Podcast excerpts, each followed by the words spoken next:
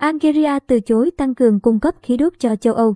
Algeria từ chối yêu cầu của Mỹ tái khởi động đường ống dẫn khí đốt đến Tây Ban Nha giúp giảm sự phụ thuộc của người châu Âu vào nguồn cung cấp năng lượng của Nga. Mỹ đang hỗ trợ các đối tác châu Âu tìm giải pháp thay thế cho khí đốt của Nga và đã yêu cầu Algeria khởi động lại đường ống dẫn khí đốt tới Madrid qua Maroc. Tuy nhiên, các nhà chức trách Algeria đã từ chối yêu cầu này. Algeria, quốc gia cung cấp 11% lượng khí đốt nhập khẩu cho các nước châu Âu không muốn tăng số lượng vào thời điểm hiện tại. Nước này đang hết sức thận trọng trong vấn đề này do các quan hệ với Nga.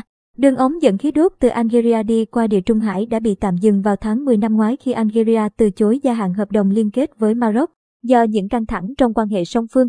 Tuy nhiên giới phân tích cho rằng, ngay cả khi Algeria đồng ý tăng nguồn cung cấp cho châu Âu thì đây chỉ là một giải pháp trong ngắn hạn.